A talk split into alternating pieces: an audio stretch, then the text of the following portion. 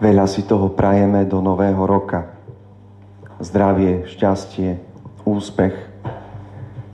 Ale to, čo si najviac, drahí bratia a sestry, myslím si, máme prijať a navzájom si želať je Božie požehnanie. A myslím, že všetky tieto čítania, ktoré sme pred malou chvíľou počuli, sa nesú v tej línii prozby, nevyhnutnosti, a potreby Božieho požehnania. Pretože Božie požehnanie je darom, ktoré vynáša na svetlo zázraky Božej štedrosti a bázne, radosti, ktorú táto Božia štedrosť prináša. Požehnanie totiž to je dar, ktorý má svoj vzťah k životu a jeho tajomstvu. Požehnanie je tak slovom, ako aj darom. Vyslovenie, žehnám ťa, prajem ti dobro, ako aj dobro samotné, ktoré toto vyslovenie so sebou prináša. To dobro nie je čosi zadefinované, čo by sa zmestilo do našich ľudských kategórií vlastnenia. Mať čosi a čoraz viac ale dobro, ktoré patrí do Božej kategórie bytia. Pretože nepochádza zo skutkov človeka, z našej námahy, snahy, ale z Božej iniciatívy. Z Božej iniciatívy, ktorá je požehnaná láskou, neustále tvorí a nikdy neprestala pohýnať svet dopredu. Modlitba požehnania predpokladá Božiu štedrosť a modlitba vďaky v sebe nesie skúsenosť tejto Božej štedrosti. A myslím, že to je ten okamih, keď sa tieto dva aspekty jednej skutočnosti stretajú. Prosíme o požehnanie, pretože sme uverili, že Boh je štedrý vo svojej láske. A ďakujeme, pretože nesieme v sebe skúsenosť tejto Božej štedrosti. A Božie požehnanie sprevádza ľudstvo od počiatku. Pamätáme, Boh tvorí človeka, muža a ženu. A hneď toto stvorenie sprevádzajú slova svetopisca, ktorý hovorí, Boh ich požehnal a povedal, plodte, množte sa a naplňte zem aj po prvom hriechu. Nepožehnanými ostávajú had a pôda, ale nie muža žena. Nie človek. Boh stále požehnáva svoje stvorenie. A z práce človeka, jeho utrpenia, námahy, bude pokračovať život. Takto chce Boh a tak dáva svoje požehnanie potopo, po potope, nové požehnanie dá ľudstvu silu a rast. Abrahámovi dá Boh prístup požehnania všetkých národov na zemi. A spomeňme si na boje Jakuba za nielom. Neodídem, kým ma nepožehnáš. Alebo na jeho snahu o Izákovo požehnanie. Človek bojuje a túži po Božom požehnaní, pretože len v ňom je skutočný život. A Boh uzatvorí zmluvu so svojim stvorením, dá mu zákon, teda pozvanie k svetému životu, čo znamená k požehnanému životu. Ako sme dnes začuli v prvom čítaní.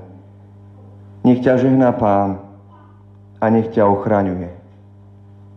Nech Pán rozžiari svoju tvár nad tebou a nech ti je milostivý. Nech Pán obráti svoju tvár k tebe a nech ti daruje pokoj. Takto budú vzývať moje meno nad izraelskými synmi a ja ich požehnám.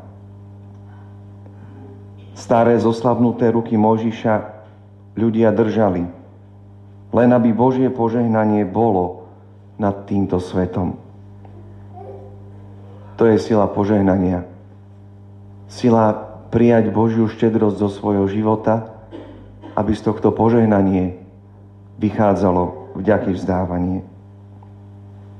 A svätý Pavol vedomí si tejto veľkej Božej sily, ktorá ostáva nad svetom, tejto Božej dobroprajnosti voči človeku hovorí odvážne slova. No čo teda na to povieme, drahí priatelia?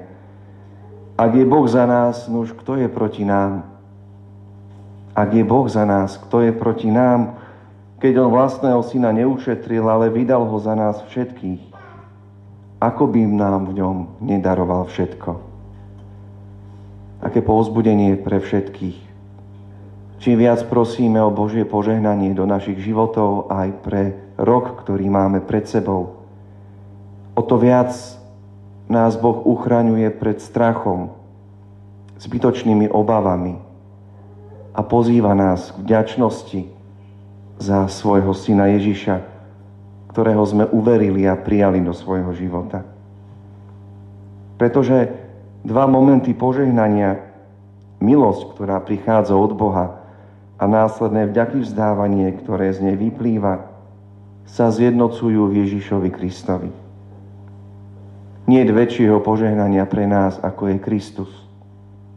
Preto zástup sláve, oslávený zástup sláve v nebi spieva a bude spievať dobrorečenia sláva, múdrosť a vďaka, česť a moc nášmu Bohu baránkovi.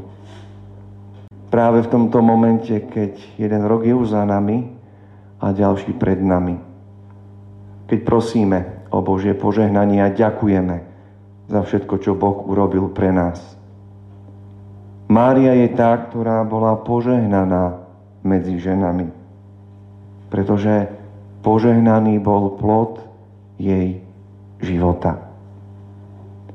A my všetci máme účasť na tomto Božom požehnaní aj skrze orodovanie Pany Márie, ktorá je bohorodičkou práve preto, pretože je matkou Boha. Drahí bratia a sestry, vyprosujme si Božie požehnanie. Veľmi pekne to hovorí staré slovenské príslovie bez Božieho požehnania márne naše namáhania. A to len preto, aby sme čoraz viac vstúpovali do skúsenosti živého Boha. Aby sme si stále viac uvedomovali, že je lepšie byť, než mať. Pretože to naše bytie v Kristovi je bytím ani nie tak pre nesmrteľnosť, ako pre väčnosť. A nech si navzájom prajeme požehnanie. Požehnanie má tú silu, že aj keď možno nie vždy dokážeme medzi sebou vychádzať podľa Božieho ideálu, ale vieme sa učiť odpúšťaniu.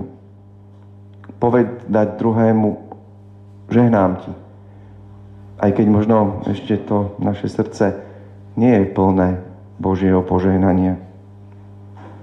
Božie požehnanie nás učí vidieť podstatu v tomto živote. Učí nás tomu, aby sme do svojho okolia čoraz viac nechávali vstúpiť Ducha Svetého. Z jeho plodmi lásky, dobra, trpezlivosti, opatery voči sebou navzájom. Požehnanie nám dáva znova sa nadýchnuť. Opäť sa nám pripomínajú všetky tie udalosti, keď Boh neodňal svoju žehnajúcu ruku od svojich najbližších. Stále po niečom náročnom, po zlyhaní prichádza Božia nádej, teda potvrdenie Božej vernosti a Božieho požehnania. Posledným viditeľným gestom Ježiša na zemi, čo prenecháva nám všetkým, je práve požehnanie. Čítame v Evaníliu sv. Lukáša. Vyviedol svojich najbližších k Betánii, zdvihol ruky a požehnal ich.